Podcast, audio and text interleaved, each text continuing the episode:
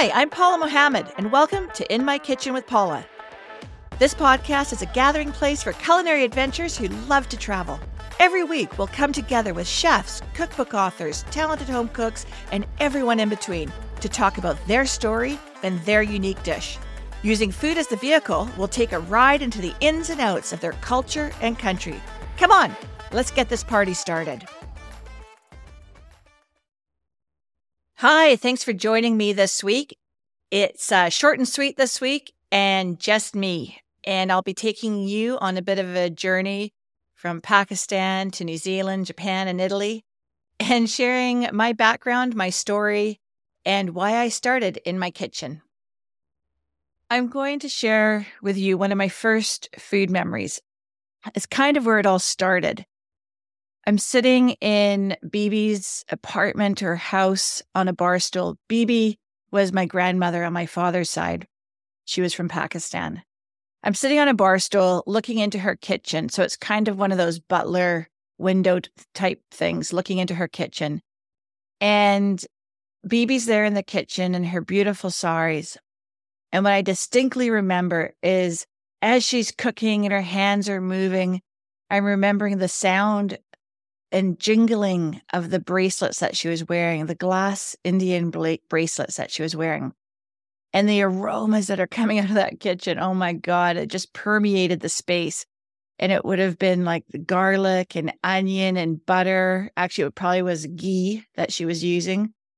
And those smells and the curry spices were just too much for me. I I loved curry at a very young age, and I would have been about four um, at this time. And then I saw Bibi putting in peas into the pan, the detested peas. I could not stand peas when I was little, cold, mushy peas. And I was like, oh, this is not going to be a great lunch. Anyway, Bibi continued to make this bowl of curried peas for me. And when she put it in front of me, the smell of the curry overwhelmed me. I couldn't not eat the peas.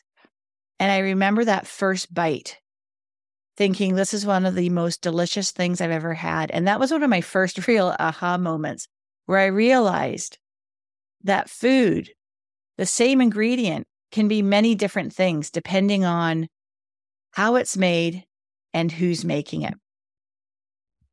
I am so grateful for how I grew up.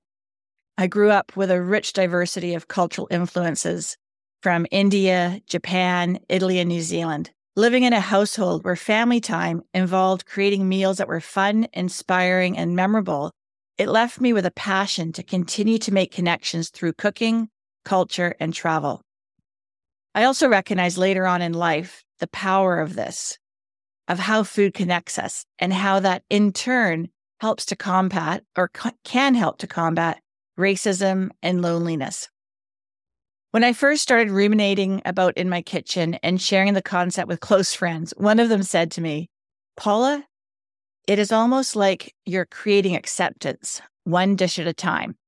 Now, that really resonated with me. And I often think of that. It was important to me that in my kitchen be fun and an inspiring place. I wanted people to gather together in an informal setting and basically break bread together and just get to know each other in the kitchen by cooking and eating together. I was so inspired by the stories and dishes of my childhood.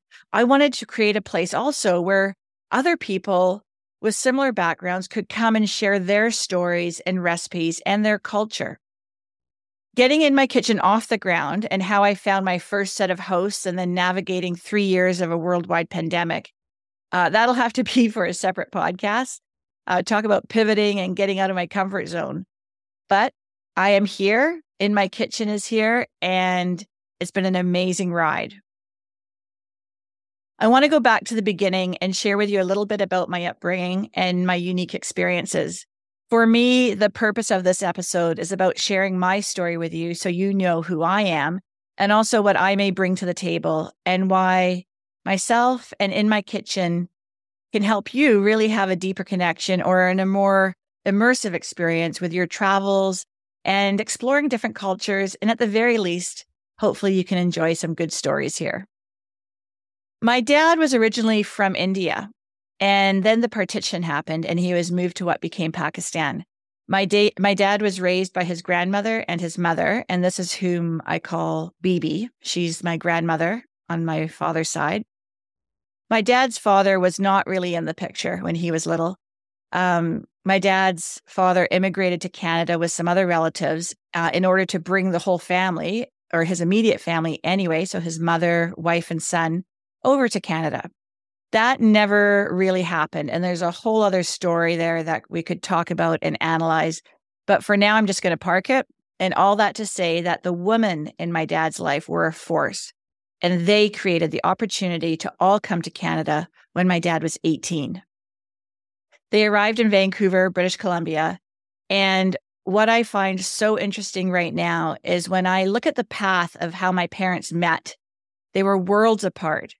And then where they lived, Canada to New Zealand, back to another part of Vancouver, and then all of my travel adventures in between and the different places I have lived.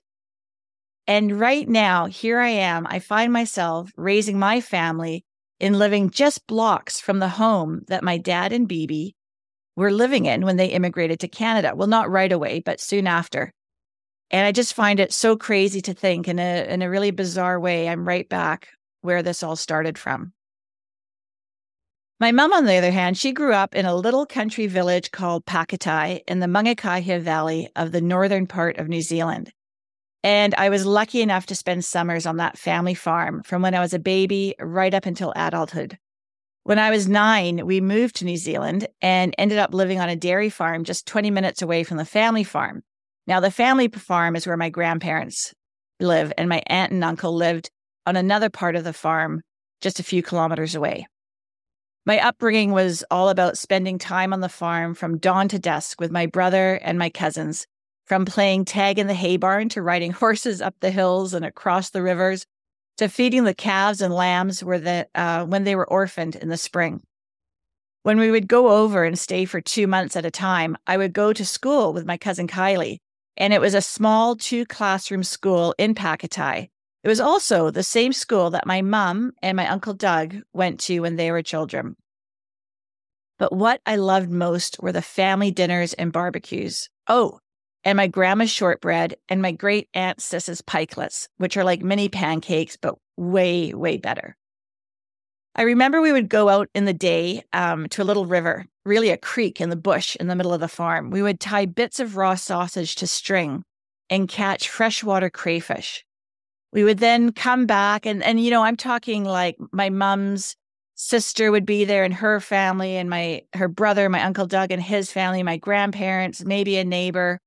And I remember grandma cooking these crayfish either on the barbecue, I think, or under the grill in the oven, and they were delicious. We always had lamb and sausages on the barbecue and fresh vegetables from grandma and grandpa's massive veggie garden. To this day, steamed potatoes with fresh mint takes me back to a summer evening on the farm with lots of family and everyone talking and everyone cooking and at the end, all of my great aunts and my grandma and my mom and my aunt would, they'd all be in the kitchen doing the dishes. But that's where the good stuff was after like the conversations and the stories. And oh, it was fabulous. I wish I had a, a tape recorder.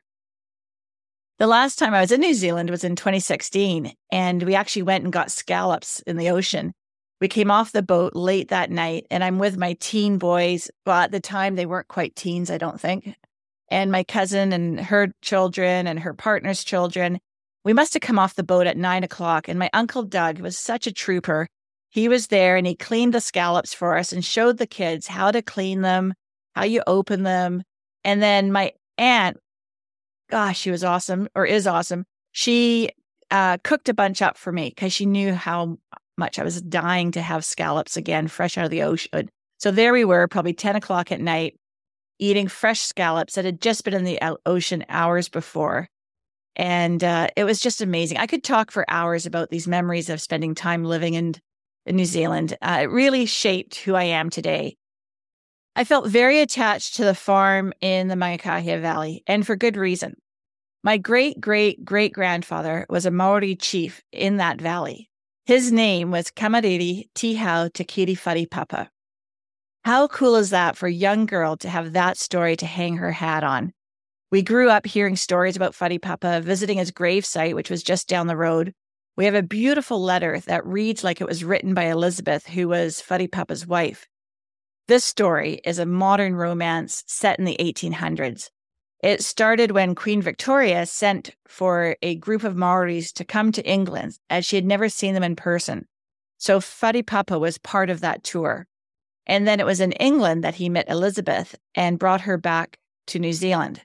And I often think or wonder, you know, did she think she was coming back to be the queen of New Zealand?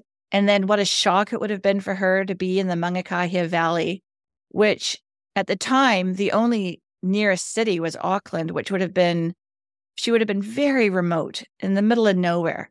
Anyway, I'll save this story for another time, but um, yeah, it's a good one. From a very young age, I listened to stories about Wharepapa and spent time with Bibi in her beautiful saris and making delicious curries. Bibi died when I was five, but it is shocking to me how much I remember about her, especially tied to those smells and tastes of the curries that she made. My dad was not a 100% practicing Muslim once he moved to Vancouver and went to the local high school. My dad sort of selected the elements that he would follow and felt were important, and then you know, he chose to drink beer and eat pork. He and my mom raised us without a specific religion, but with very strong values. And I remember my dad continued to read the Quran for years, well into my teens anyway. And he taught my brother and I some prayers um, on the 20 minute drive from our farm in Poroti to our school in Whangarei. I often say to people that my dad was more Japanese than he was Muslim.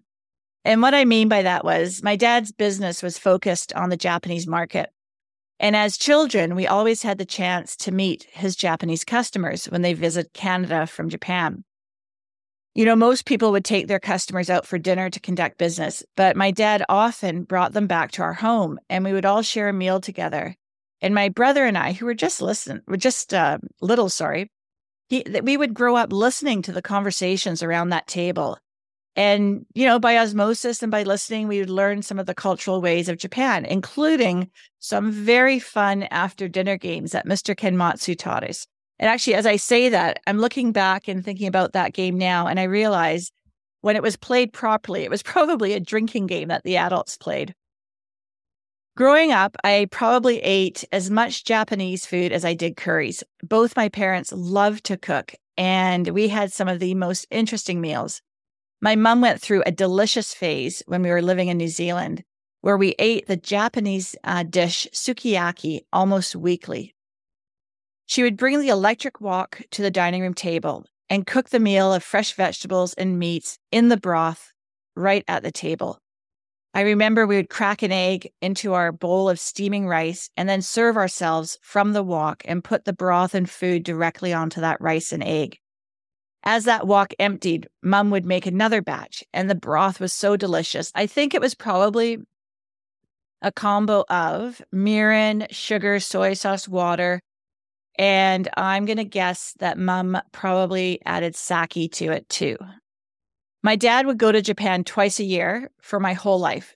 It was eight days of hard travel and nonstop work, building and nurturing the relationships with his Japanese customers lifelong friendships were made, and he has a quotation marks Japanese brother um, that I hope to visit sometime. I have very few, if any, regrets in life except one. In my 20s, I started to really travel, and my dad always wanted to take me to Japan with him. But I was on a roll. I was traveling to countries that I thought were going to really change due to political reasons or other. In my mind, I thought Japan will always be there. It is not going to change that much. I'll go next year, I kept saying. I took it for granted I could go there anytime with my dad. What I didn't bank on or really think through is that my dad was not going to always be there. And it was that trip I really wanted. I wanted to see his Japan. My dad died in June of 2010. So now my brother, who goes twice a year to Japan, he is going to have to be a travel companion to me very soon. He just may not know it yet, but I'll be letting him know. My parents moved to New Zealand in 1979. I was nine years old. At that time, obviously, there was no internet. Long distance phone calls were very expensive. You wrote letters that could take weeks to get across the globe. The, cl- the town closest to us and where I went to school is called Whangarei or Whangarei, as the Maoris call it. I remember when the first McDonald's, yep, McDonald's opened up there. I think I actually had my birthday there. That's where I would have chosen to have my birthday. We didn't eat gourmet or interesting meals every day, far from it. Um, I loved McDonald's when I was a kid. And oh my gosh, I could probably still recite the Big Mac song. Two all beef patties, special sauce, lettuce, cheese, pickled onion on a sesame seed bun. Boom. Anyway, movies also that came to town were um, in Canada years ahead. And this has all changed now. And quite frankly, in my opinion, New Zealand or Auckland anyway is further ahead than Vancouver and Canada in general, especially in fashion and cultural events. So, all that to say, it was a small town when my parents moved there. I think it was hard. For, I know it was hard for my dad starting up a business in Whangarei, uh, being an immigrant from Pakistan. However, he found a kindred soul in a beautiful Italian man named Italo Coppolino. Italo's wife, Katie, was a very good friend of my mom's, and Italo and Katie have a love story that really should be a movie. Katie taught English in the 60s in Italy, and Italo was one of her students and fell hard in love with her. Katie, however, didn't want to reciprocate because Italo was quite a bit older than her. So she took off traveling in Italy. Long story short, even the newspapers in Italy at one time were printing stories about Italo's love for Katie and how he was chasing her around Italy to get her to marry him. He succeeded and they eventually moved to New Zealand. They have two amazing daughters around the same age as my brother and I, and our families spent loads of time together and became very close for life. Oh my gosh, meals at Katie's and Italo's were the what dreams are made of. Beautiful, colorful tableware, platters and platters of delicious Italian dishes, sitting outside al fresco, outdoor pizza oven not far, wine flowing, and loads of laughter. Actually, I think this is where my passion for alfresco meals and beautiful table tableware came from. Eventually, that is what I brought back from travels. Actually, I would have my backpack, be traveling around, and would collect tableware, dishes, tablecloths from the countries that I visited. I'd wrap the delicate stuff up in my clothes and put it in my backpack. And now I have dishes from all over the world Thailand, Portugal, Ecuador, and I love to tell stories from my travels when I serve meals on those dishes. It's a way that I stay connected to those places and the people that I met. Anyway, back to Katie and Italo. Katie could make mouth-watering a mouth-watering dish um, from anything. We had a beach place in New Zealand, way up north in the Bay of Islands, and when the Coppolinos would come and stay, we would pick mussels just off the rocks, and Katie would do them. Well, they're Italian sp- style, but I always refer to them. And later on in life, my friends refer to them as Katie's mussels. Oh, they're so simple, but so good. I have friends who to this day will ask me for the recipe. And these mussels were my signature dish for many, many years. If I was dating someone, uh, the way the way I showed that I was like really interested is I'd invite them for dinner and make a pot of uh, Katie's mussels. Anyway, but there's also these little fish that we would catch. Um, I forget what they were called. Usually we wouldn't eat them. We'd throw them back because they were almost like sprats.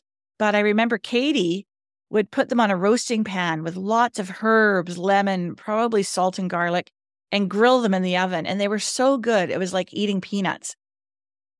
Katie and Italo are sadly no longer with us. And I'm not sure if they ever had any idea how much of an influence those family meals and their family had on me. But I'm always um, so grateful for the time that we had.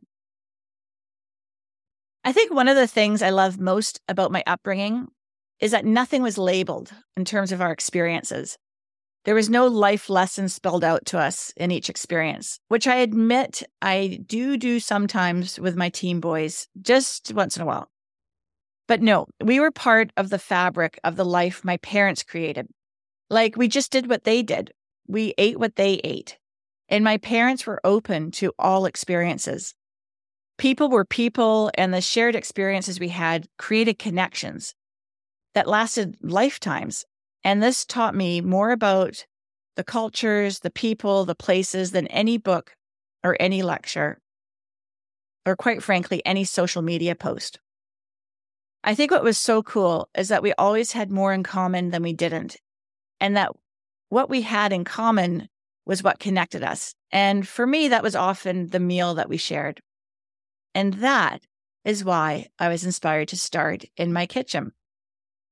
I want to help people who love to travel have a deeper connection to the people and places they visit or may visit or dream of visiting.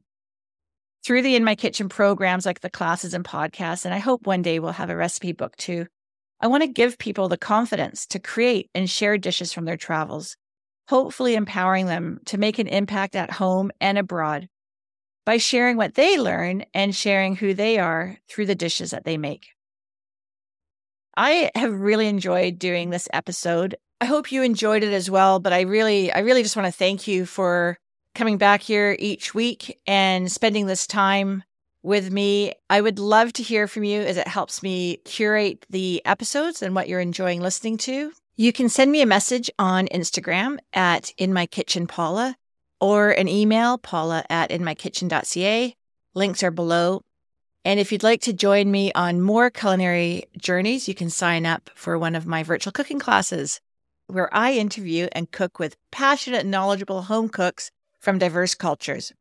You'll learn about the recipes, culture, and people from the places you want to travel to.